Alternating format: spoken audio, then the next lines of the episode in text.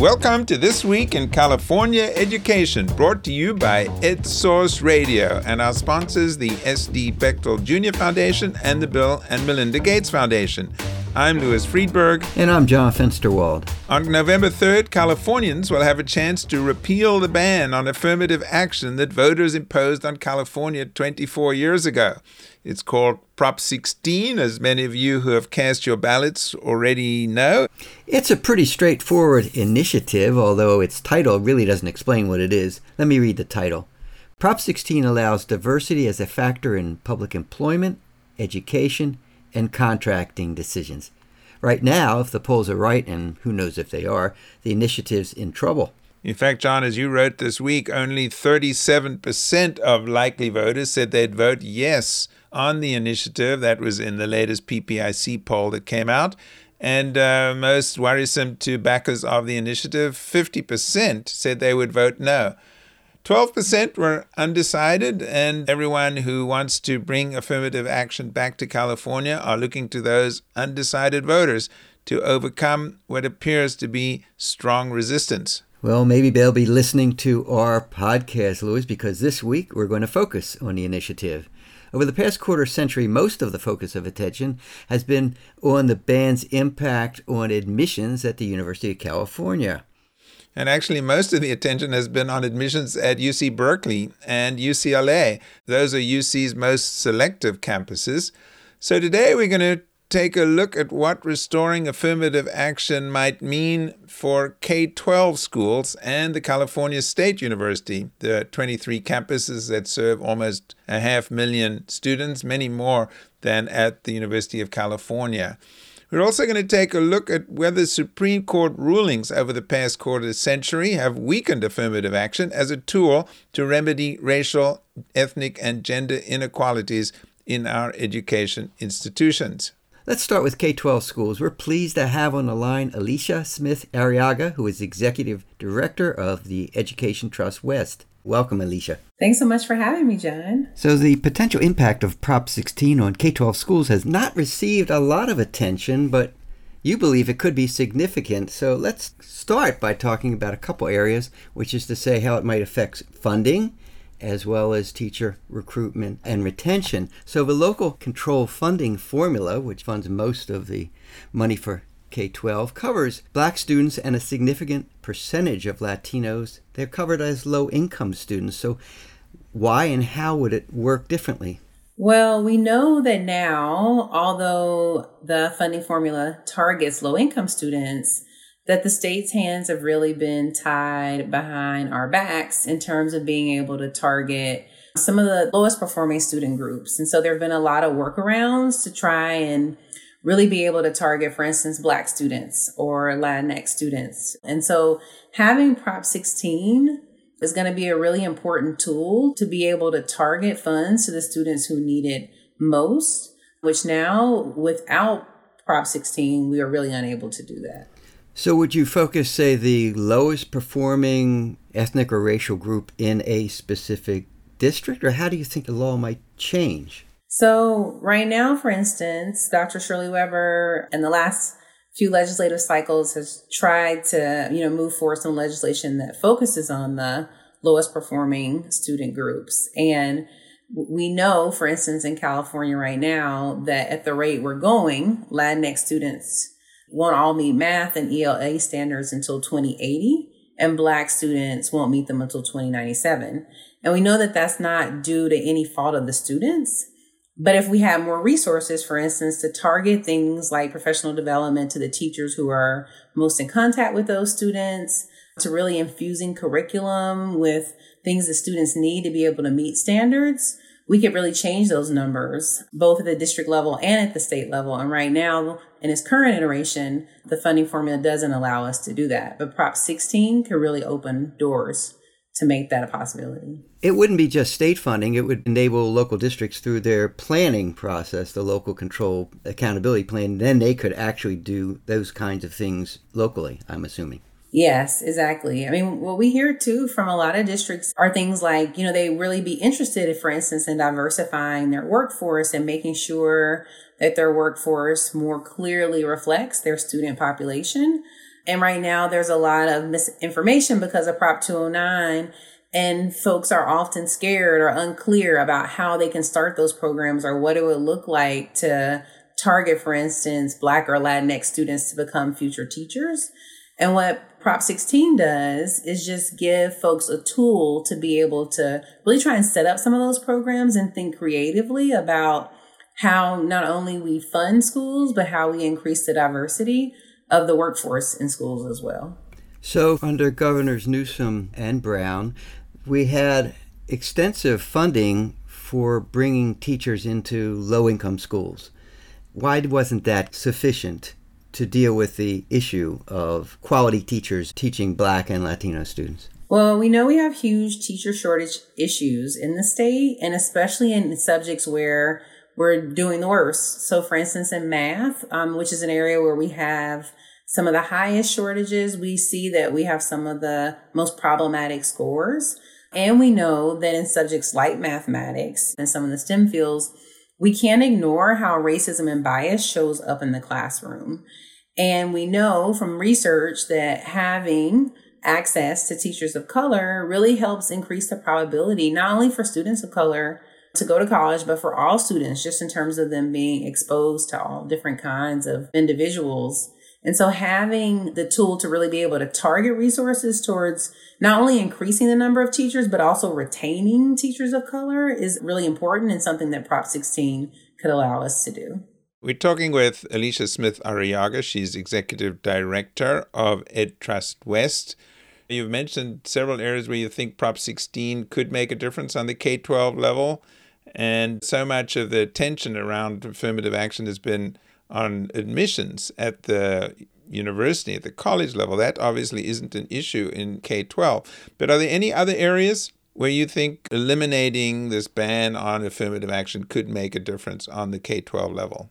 Having affirmative action as a tool as well for access to high quality coursework and advanced coursework for students of color would be a really helpful tool. Um, we know that, for instance, the number of students of color taking AP courses and advanced courses is well below um, the proportion of students representation in the state.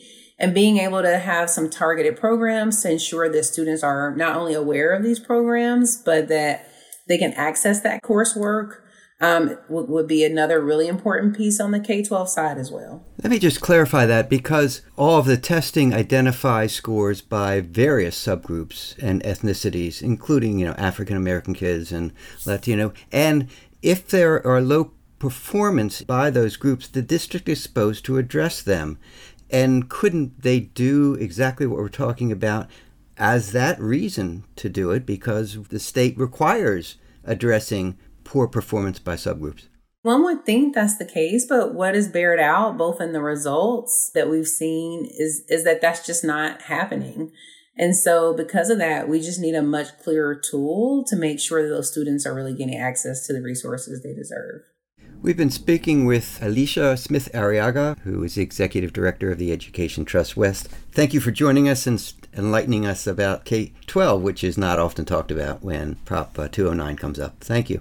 Thanks so much for having me. Well, we're now going to take a look at the California State University, or CSU, as it's known in California. We're going to be talking with Luoluo Hong. She is Associate Vice Chancellor for Student Affairs and Enrollment Management at CSU. Welcome. Good morning, Louis. So let me ask you I think for those of us and many parents and students who've been through the admissions process at CSU, admissions is pretty much based on your grades in high school and your test scores on the SAT or ACT. So, would eliminating the, ban on affirmative action have an impact on CSU? Louis, I think the first thing I want to emphasize is regardless of what happens in November's vote, the CSU is going to remain very much committed to continuing to embrace our goals and mission in support of diversity, equity, inclusion. The current approach that we have for admissions would not be directly impacted by any change to Prop 209, you are correct that we have historically relied on GPA and standardized test scores to create what's called the eligibility index. That has changed in the current context with COVID 19. And we will, for fall 2021 admission, for the first time, not incorporate the standardized test score. So we will be experimenting and innovating to see whether or not we believe it will benefit students to adopt a different approach to admissions. Pre Prop 209, CSU did have and does have this EOP, Education Opportunity Program, which was targeted and is targeted as those students who need the most support or could benefit from the most support. Often students who are African American or Latino or many other backgrounds. So, how would passage of Prop 16 affect that program? So, Louis, you're absolutely right. The Educational Opportunity Program for over 50 years has been an important initiative across all of our CSU campuses. And before Prop 209, in considering who could be participating in EOP, we did consider race. And after Prop 209, the program pivoted so we adopted uh, proxy indicators that included things like income or a parent's educational status if the student was a first generation student. And those are good proxies, but they're imperfect proxies. So Prop 209 would allow us to once again consider options that were more race conscious and also gender. Okay, so what are some of the other areas where you think putting affirmative action back on the table could be beneficial? I'm particularly interested in how we could re-examine both our enrollment practices, for example, in recruitment, but also our efforts to support student success. One example I can offer is during my time at San Francisco State University, I worked there prior to coming to the chancellor's office. I had the opportunity to work with students, faculty, and staff to establish a new Black Unity Center. One of the challenges we experienced were individuals who wanted to, as private donors, offer funds to create scholarships that would be awarded specifically to African American students so that they could attend San Francisco State University. We had to be very careful how those scholarships were crafted uh, while honoring the intent of those donors. A repeal of Prop 209 would allow us to consider how we could construct those scholarships more strategically to support access and success for Black students. I think one of the things a lot of people don't realize is that the ban on affirmative action didn't only apply to race and ethnicity, but also gender. I know one of the things that the Board of Trustees uh, mentioned, one of the things that could happen, for example, a student retention program focused on women in engineering that you couldn't really do under Prop 209 you could consider having a program focused on women to try to get them into engineering. Absolutely. And I think another area we could consider that would be recruitment, hiring, and retention of our faculty. We know that to support student success uh, across race, ethnicity, and gender, that having representation in your faculty and staff that reflects the identities and experiences of your students can be a positive contributor to student success and a positive student experience. Talking with Luoluo Hong from uh, California State University, and I, I'm glad you mentioned the faculty diversity issue because, again, I think this is something that doesn't get that much attention, but this is where there are huge imbalances. I mean, the, the student body is extraordinarily diverse Perhaps some groups are not represented to the same extent as they should be to match the high school graduating class, but the faculty, and they're outstanding faculty, but they are largely white faculty. And while there's been some progress, there's still a long way to go. So this is a key issue for the system. Louis, it is. And I do want to acknowledge that we have made a lot of progress and that on all 23 of the CSU campuses, there is an attention and acknowledgement that we have to ensure that our faculty and staff are representative. And so it's important to, to distinguish between hiring and retention because we can certainly do better on the hiring end and increase that pipeline. The challenge is also that we have to have robust retention programs as well to ensure that if we recruit a diverse faculty and hire a diverse faculty, that they will be able to stay. The repeal of Prop 209 will open the door for additional options to consider, and we will have to consider them carefully. But I do think that it creates this opportunity for us to more rigorously advance our goals around diversity, equity, inclusion, which are very much part and essential to the CSU mission. Well, on that note, we've been talking with Luoluo Hong. She's Associate Vice Chancellor for Student Affairs and Enrollment Management at CSU. Thanks for talking with us today, and I guess we'll see how all of this plays out on November 3rd. We will. Thank you, Louis.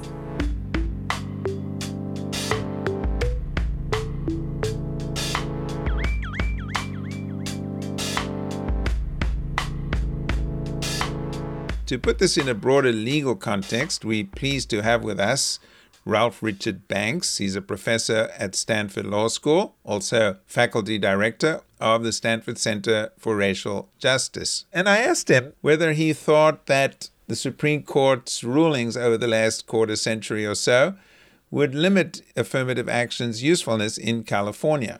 It can still be a useful tool. It's also the case, though, that there are quite substantial restrictions on universities' attempts to use affirmative action in the admissions process. Some of those restrictions predate Prop 209. These were restrictions, for example, in the types of rationales that could be used as a justification for affirmative action. The Supreme Court decided as far back as the first major case in 1978, the Bakke case involving the University of California, that the only permissible rationale for affirmative action was diversity. In other words, the university could not use affirmative action to counter or offset societal discrimination. It couldn't use affirmative action to create role models for African American students. It could not use affirmative action to remediate the harms that uh, resulted from slavery or segregation. So that's one major restriction that is still standing. Diversity can be the only rationale. The other part of the test concerns uh, what we call the narrow tailoring test. And that's how the programs are actually structured. And there as well, there are quite substantial restrictions. Those restrictions arose, in fact, after Bakke. They came more recently. In the Supreme Court's decisions in 2003 in the University of Michigan cases, and even more importantly, more recently in the court's decisions in the University of Texas cases, the so called Fisher litigation. And the question in the Fisher litigation was precisely what does the university have to prove in order to show that race-based affirmative action is necessary to promote educational diversity. And there the court has given indications that it's going to require universities to prove more than would have been required previously to justify their affirmative action policies. There's the sense that the court is tightening the grip or restricting the permissibility of affirmative action policies, but it hasn't actually done so yet. So the concern for universities would really focus on the composition of the court. The composition of the court has changed, and the court is clearly poised to tighten the strictures that is put in place. But one of the things people are talking about in terms of affirmative action is not so much around admissions now. It was like at the California State University, they don't really have comprehensive review, but it's using it like if you want to target funds, do you were trying to attract more African American students to the university, or they or they programs that you know summer programs that would would get them focused on college, those kinds of things which they felt they couldn't do before. Are those programs sort of permissible? Is that like in a whole different category? Have the courts ruled on those issues, or is it part of the same discussion here? You're correct that the core of the affirmative action controversy is admissions, but you might have lots of programs that take place before the admissions process. You could think of outreach programs, preparation programs, informational programs that inform students about the, the, university. And those programs might take race into account in the way that they do that outreach or in the way they identify students. And those are likely to be held more permissible than the college admissions affirmative action policy because a college admissions policy is one where some students are admitted and some students are left out. Whereas a program, for example, to improve awareness of the possibility of a college education, so forth, or, or something like that, that's giving out more information to everyone. Could you see it for K 12 with regard to funding, where you could say, because of segregation in housing and patterns of poverty, you wanted to target, say, African American kids who are attending schools where they're really segregated and you want to provide more resources? Or can you point to studies that say, uh, black kids perform better when there are teachers that look like them, and it's really important for achievement to do that. Is that would those be permissible uses. So the role model argument, the idea that black students need black teachers, that actually has been rejected by the Supreme Court. Uh, that argument, because it was rejected decades ago, it hasn't figured prominently in recent litigation, but it's unlikely it would succeed, right, if that argument were raised explicitly. But there are two other distinctions that are really important here. So one is a distinction between whether you're treating individuals differently on account of race and if you have a promotion program, say, or an outreach program, you know, you might decide to go to African American high schools and promote, you know, the University of California, say.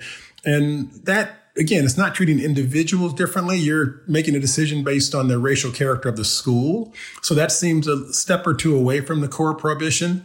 And then another distinction would be if you're relying on race or some factor other than race.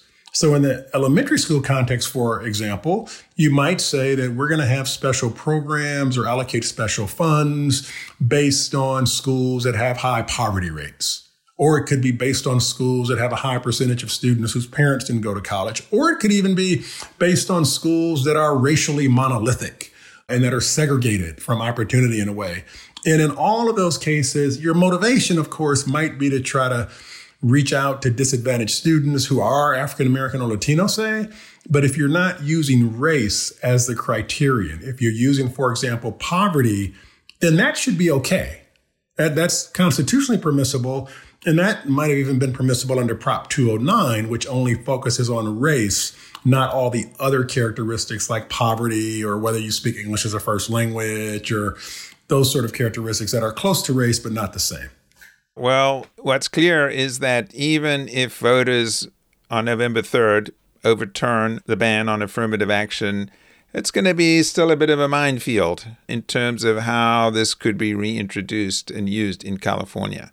It will indeed. I mean, it should be. We should be clear. Well, it's not clear that the ballot initiative will pass. And even if the initiative does pass, it merely makes affirmative action policies permissible. It doesn't mandate them. And even if they're enacted, they do have to comply with the constitutional standards the Supreme Court has put forth, as well as any federal statutory standards. And those restrictions are quite substantial. They generally don't allow race based targeting of programs that result in individuals being treated differently on account of race. And that's a pretty big barrier. So, you know, sometimes people lose sight of that. Well, thank you so much for those uh, very key and important points. We've been talking with Ralph Richard Banks, professor at Stanford Law School. Thanks for talking with us today, and we'll see what happens on November 3rd. This will be an interesting election. Thanks so much. Thank you. We can't conclude this podcast without hearing from the person who was the driving force behind the ban on affirmative action a quarter century ago, and that was Ward Connerly. He was a UC regent at the time, and the regents imposed a ban on affirmative action before asking voters to do so for the entire state. We caught up with Ward Connerly this week. He was on his cell phone, so the sound wasn't great. He told us that he thinks the need for a ban on affirmative action is as acute as it was in 1996 I also asked him whether he felt that Supreme Court rulings have rendered affirmative action less effective than it would have been otherwise. The court allowed diversity, which I think was a colossal mistake, but they allowed diversity as a rationale for the use of race. And that to me was worse than any kind of conclusion that I would have expected because it's saying that institutions such as K through 12 and higher education can discriminate against people on the basis of race and color, using race as one of many factors. Hell, race is never one of many factors. If you use race, it is the factor. One other interesting thing is that Ward Connerly, as we noted, was the driving force behind Prop 209. And the same could be said of Howard Jarvis, who almost single handedly could claim credit for getting Prop 13 on the ballot.